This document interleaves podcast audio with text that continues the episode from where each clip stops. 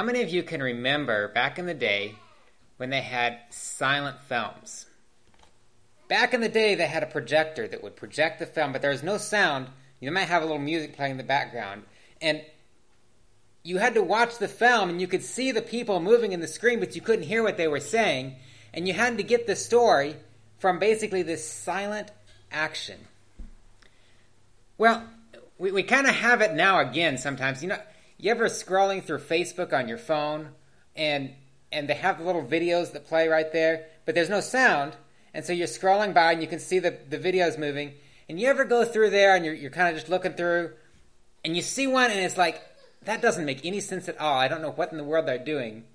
And if it get if it gets you confused enough, you've got to click on the little button and turn the sound on so you can watch the thing again and see what's see what they're actually doing because it got you so curious as to what in the world this is. You had to turn the sound on and hear what they're saying.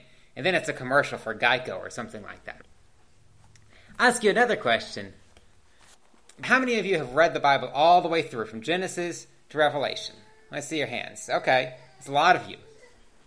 How many of you have started reading the Bible through? I'm not saying you've never read it through, but you've started reading it through at some point, and then at some point you've kind of got bogged down. I'll raise my hand.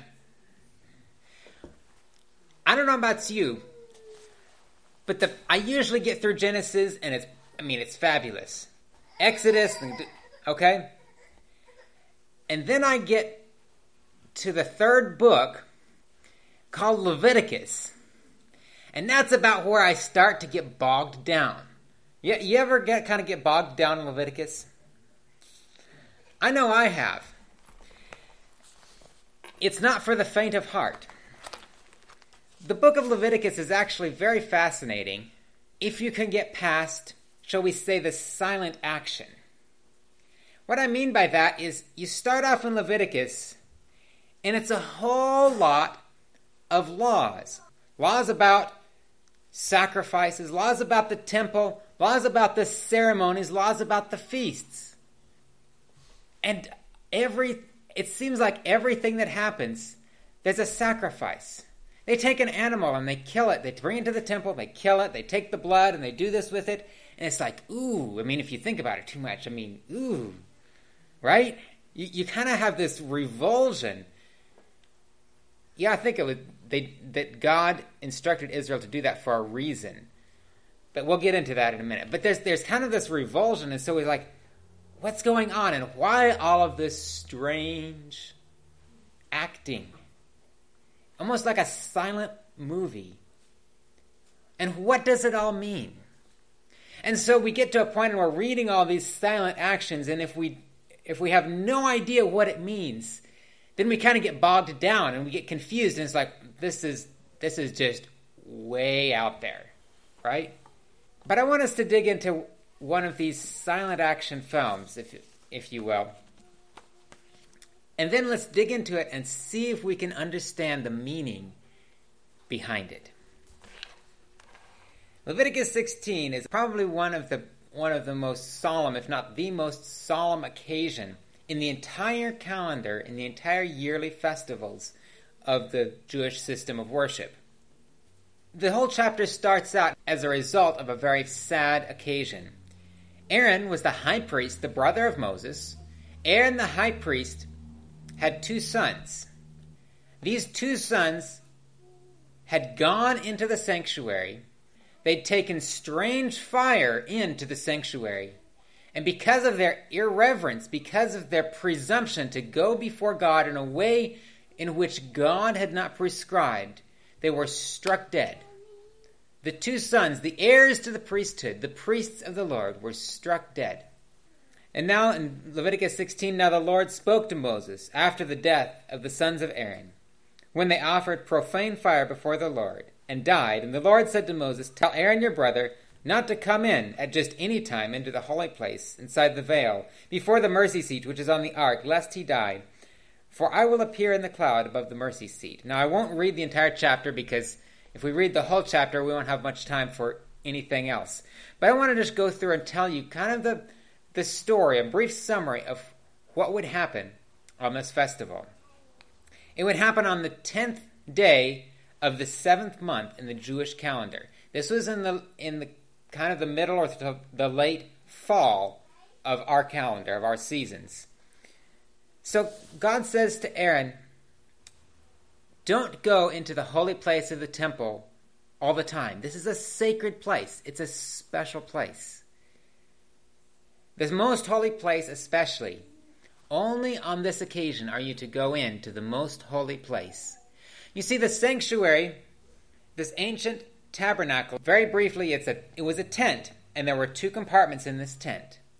They would go into the tent to worship God. Only the priest would go in. They would offer a sacrifice uh, on the altar outside the tabernacle. Then they would go in. There would be several pieces of furniture, a, a candlestick, a table of showbread, and then an altar of incense in that first compartment. But then there was an, a second compartment called the most holy place. It was the most special, most sacred place because in that most holy place was a box. The box was known as the Ark of the Covenant. And in this box was a copy of the Ten Commandments. On top of this box, the covering of this box was called the mercy seat. And it was, in figure, the throne of God.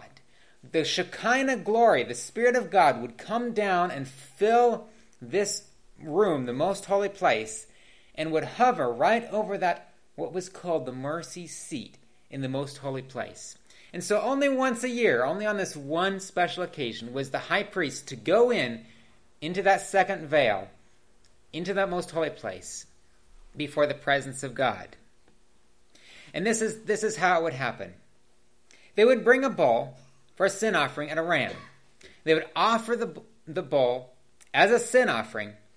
The priest would put on special garments. Now, the high priest, the high priest would wear a very colorful uh, robe.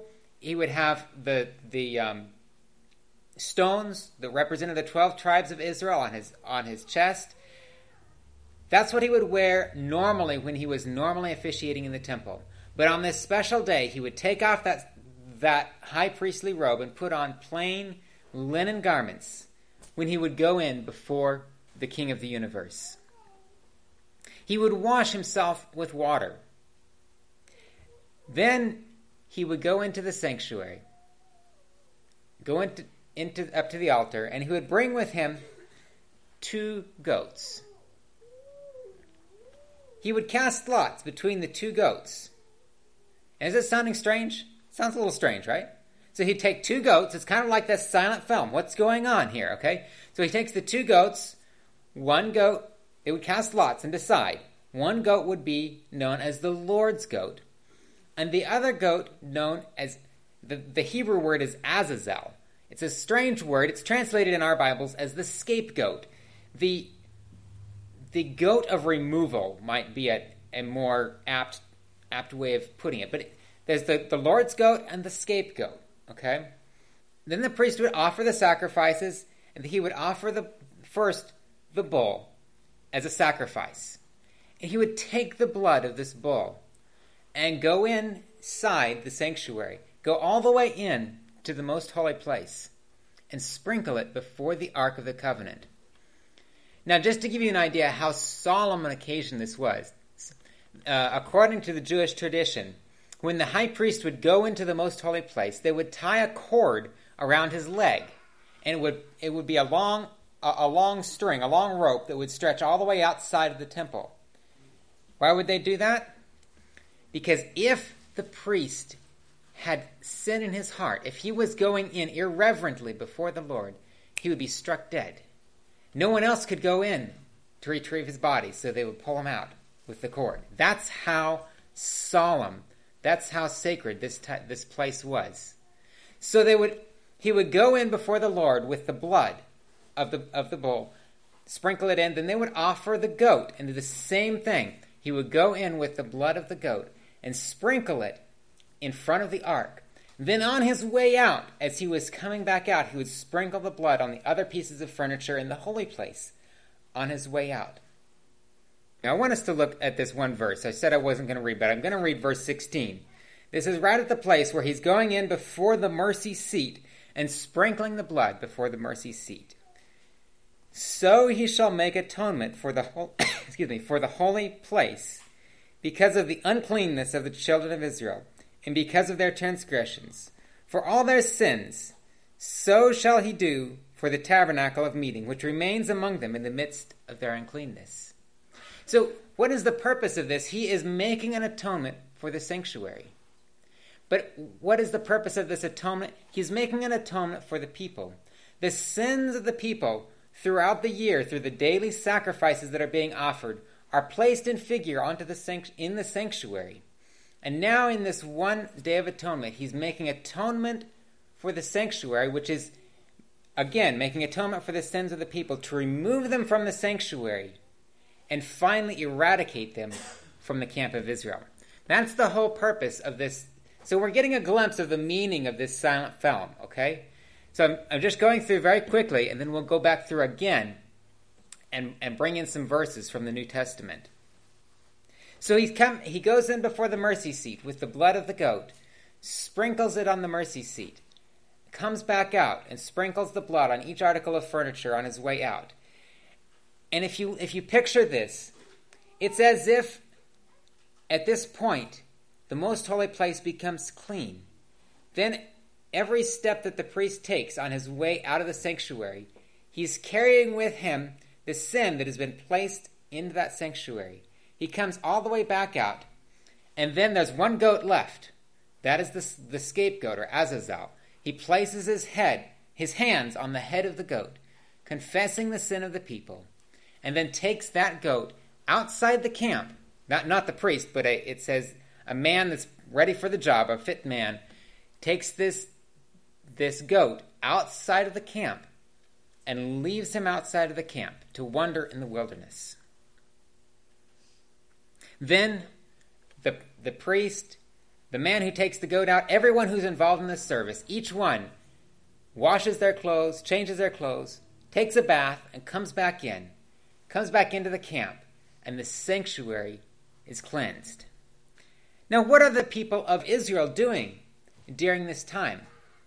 I mean, this is all happening in the sanctuary, but what are they doing during this time? Well, the Bible is very particular in the last few verses of Leviticus 16 that they are to humble themselves, to afflict their souls.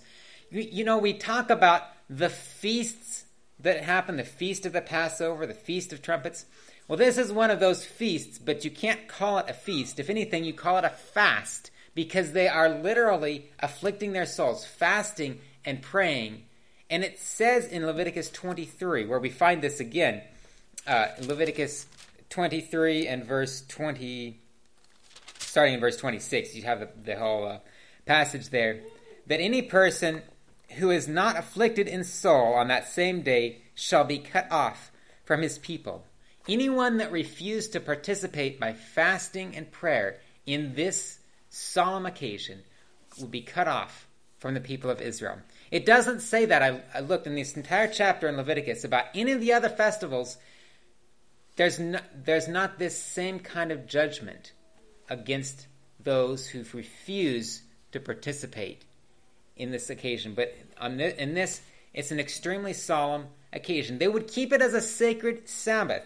And you find it here in verse 32. It shall be to you a Sabbath of solemn rest, and you shall afflict your souls. On the ninth day of the month at evening, from evening to evening, you shall celebrate your Sabbath. Friends, do we celebrate Sabbath? From evening to evening? So we have this silent movie, as it were. This acting, this pantomime, they're acting out. But what does it mean? What is the purpose? What is God trying to teach us through this system? Well, friends, I, I don't have time to go into every bit of meaning here. We could spend weeks, months, years studying the meaning of this ceremony, of this celebration, because the things in this celebration, this, this uh, occasion, it's not, not so much a celebration, what's listed here touches every aspect of the gospel.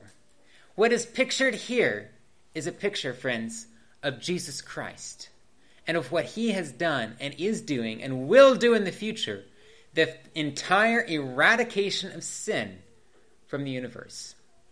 You see, friends, ever since Satan rebelled in heaven, we have been living in a great battle, a great conflict between Christ and Satan, between good and evil, between righteousness and sin. And sin has infected this universe, and most particularly, sin has infected this world. And we, you and I, are caught in the, the bonds of sin. And were it not for Jesus Christ, we would have no hope. We would, ere this, have been long destroyed by the sin of our own lives, were it not for Christ. But, friends, the message of Leviticus chapter 16 is a message of hope.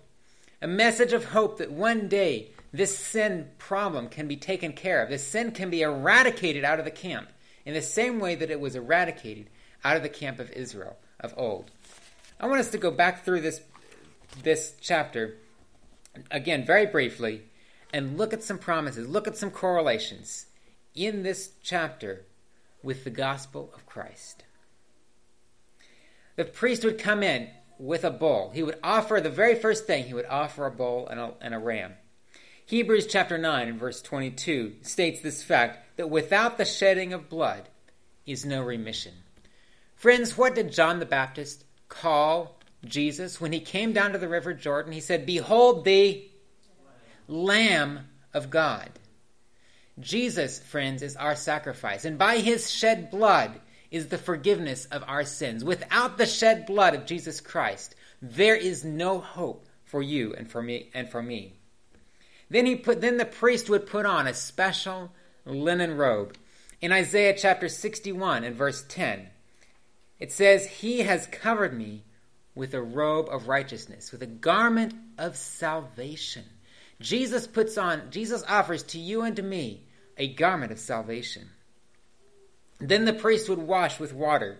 In Titus chapter 3 and verse 5, not by works of righteousness, which we have done, but according to his mercy, he saved us, Jesus Christ saved us, by the washing of regeneration, by the renewing of the Holy Ghost. Friends, do we, as Seventh Adventist Christians, do we celebrate the ordinance of baptism as a symbol of what Jesus has done, a death to the old life, and a resurrection, a washing away of sins, and a resurrection, rising to walk in newness of life. Then they would take two goats. This is where it gets interesting. They would cast lots between these two goats, one for the Lord and one for Azazel. You know, a lot of people have had pro- a problem with this understanding of, of what's going on here. What does this represent? What does this mean? The two goats. You see that you know even in the Jewish culture, this this uh, ceremony was known as the Day of Judgment. It was it was recognized that this was a looking forward to of the time when God would judge the world. A decision being made between the righteous and the wicked. And I want to I want to digress here before we go any further because this is an important point to make. And and I'll just come back. I'll come back to this. We'll do another another message on this topic because there's so much here. I can't I can't cover all of this right now. But if you go to the book of Hebrews, Hebrews, so many different places, but Hebrews chapter 8, verses 1 and 2. Turn there with me. Hebrews chapter 8 verses 1 and 2. This makes it relevant, friends. Paul is speaking here, writing to the Hebrews, to the Jewish people. Now, this is the main point in the things we are saying. We have a high priest, that is Jesus Christ, who is seated, seated at the right hand of the throne of the majesty in the heavens, a minister of the sanctuary of the true tabernacle, which the Lord erected, and not man. And we have again in uh, chapter 9, verse 24 of Hebrews. For Christ has not entered the holy places made with hands, which are copies of the true, but into heaven itself, now to appear in the presence of God for us. Friends, the sanctuary that Moses built in the wilderness wasn't just a little tent a little a, a little a object lesson. It was an object lesson, but it was a copy, a shadow of the tabernacle, the temple that is built in heaven. And that ta- that heavenly tabernacle is where Christ is ministering right now for you and for me. What we see here in Leviticus is exactly what Jesus is doing. This is a this is a shadow, this is a symbol of the of the thing that Jesus is doing right now for you and for me. We were in Leviticus chapter 16 and looking at these at these promises, at these passages. So we had the two goats. One for the Lord and one is the scapegoat. Where else in the scripture do we have casting lots or a decision being made? One for the Lord and one for one for Satan. You know, I think of no other time than the time of Elijah. When Elijah went up to the top of Mount Carmel and he says to the priests of Baal, okay, I want you to choose a bullock. 1 Kings chapter 18, verse 25. He's, he has two bullocks, two cows, and says, I want you to choose one, you offer it to Baal. I will take one and offer to the Lord. And we will see, we will see who is the true God. Friends, it's no different in this picture. There is a, there is a decision that takes place, a distinction made between good and between evil. This is a day of judgment. There's a lot more symbolism here. I don't have time to we don't have time to get into today. But I think this is a very important point. In 2 Corinthians chapter 5 and verse 10, we must all appear before the judgment seat of Christ, that everyone may receive the things done in the body, according to what he has done, whether it be good or whether it be bad. You know, when you think about the judgment seat of Christ, where is Christ sitting? This is this is a beautiful a beautiful picture. Do you know what they would call the the day of atonement in the Hebrew language?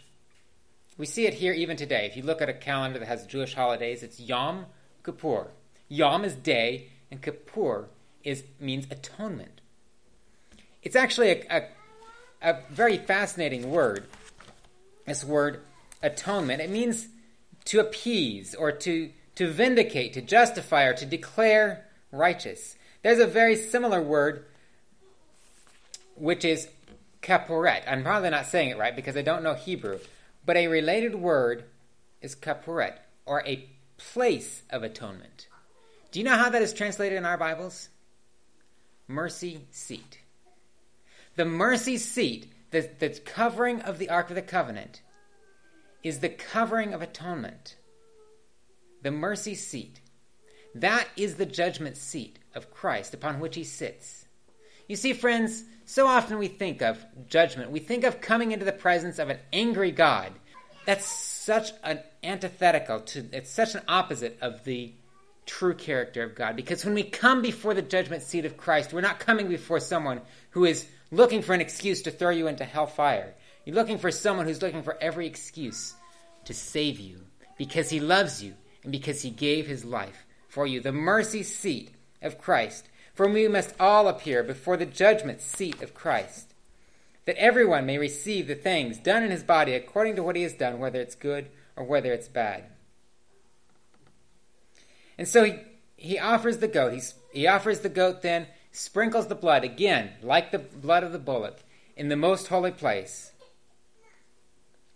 In Hebrews chapter 9, we read verses 12 through 14, But Christ, being come a high priest of good things to come, by a greater and more perfect tabernacle, not made with hands, neither by the blood of goats and calves, but by his own blood. He entered once into the holy place, having obtained eternal redemption for us. Why? Why does Christ have to continue to minister in this heavenly sanctuary, even after he has died?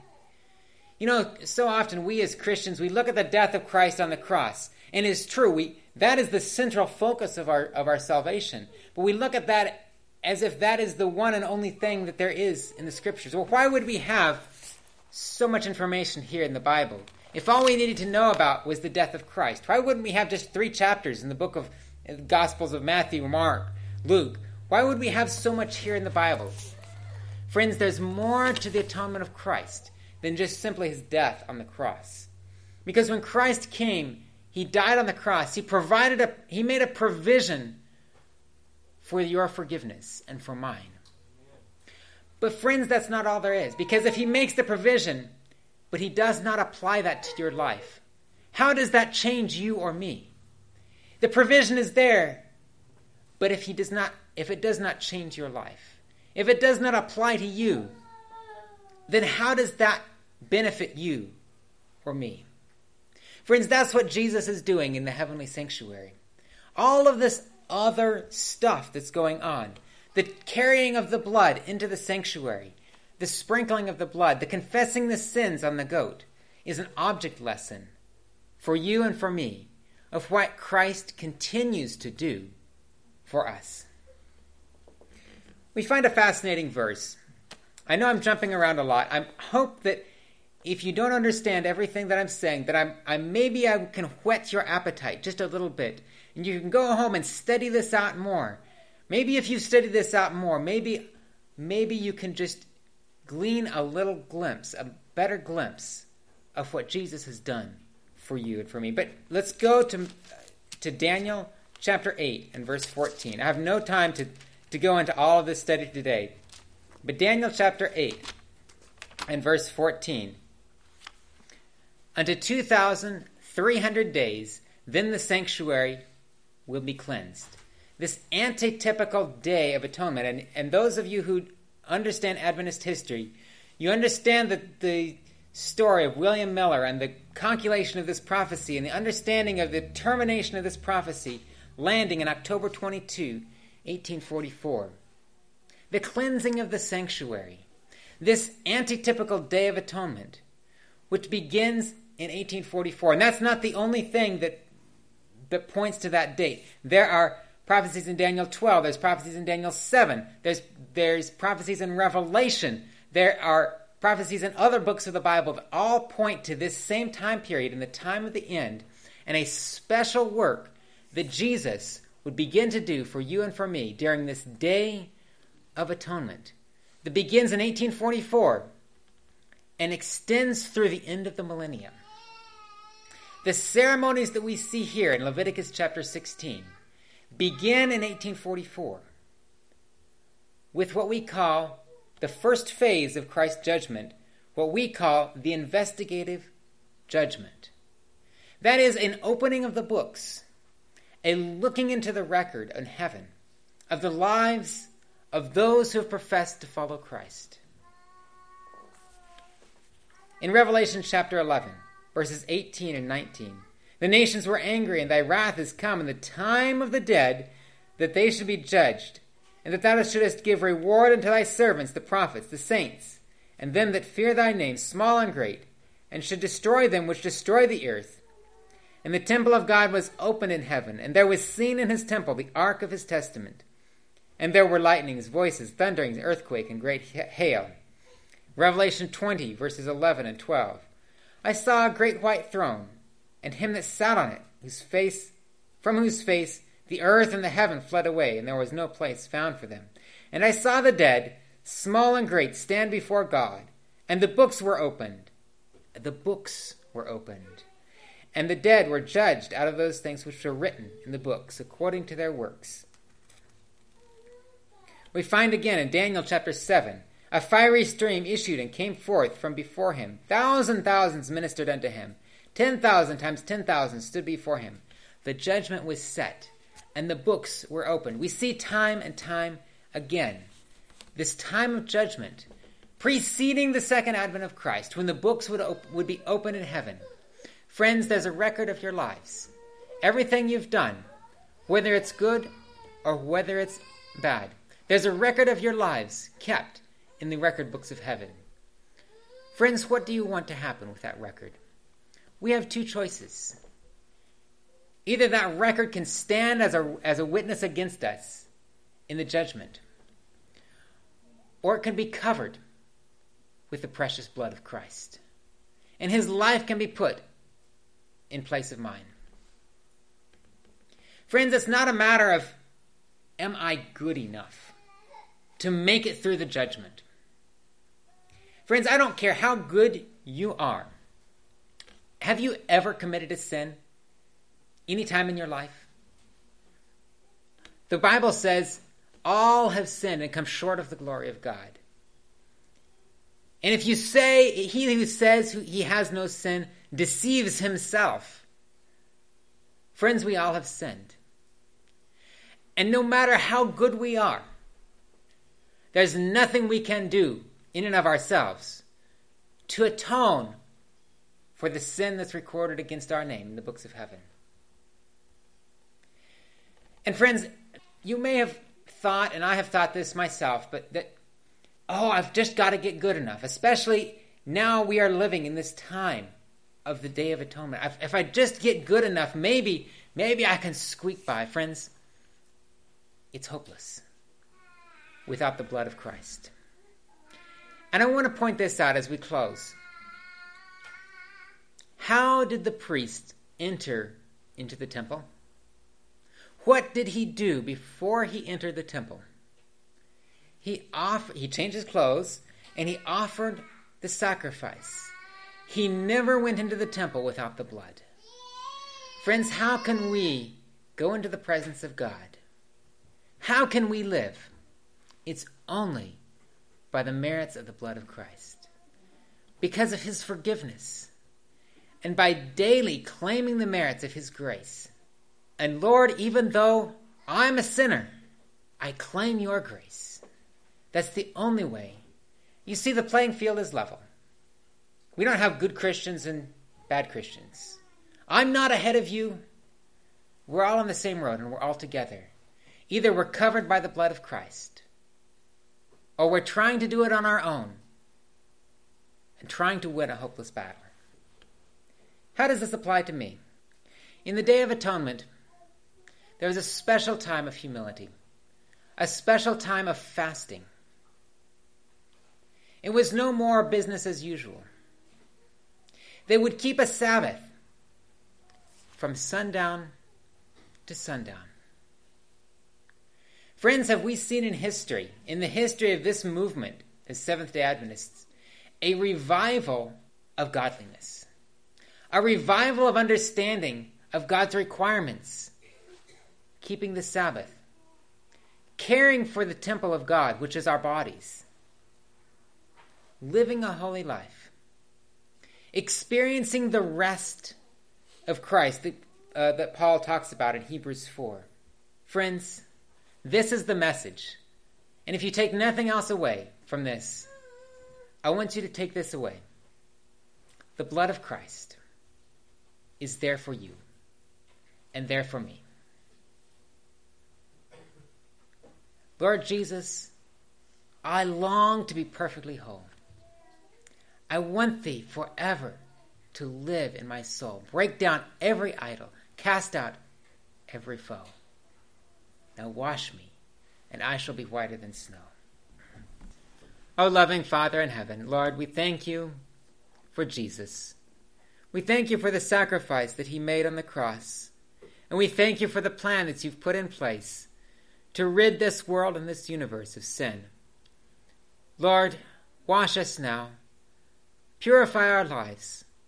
Make us whiter than snow. Cover us with your robe of righteousness, we pray in Jesus' name. Amen.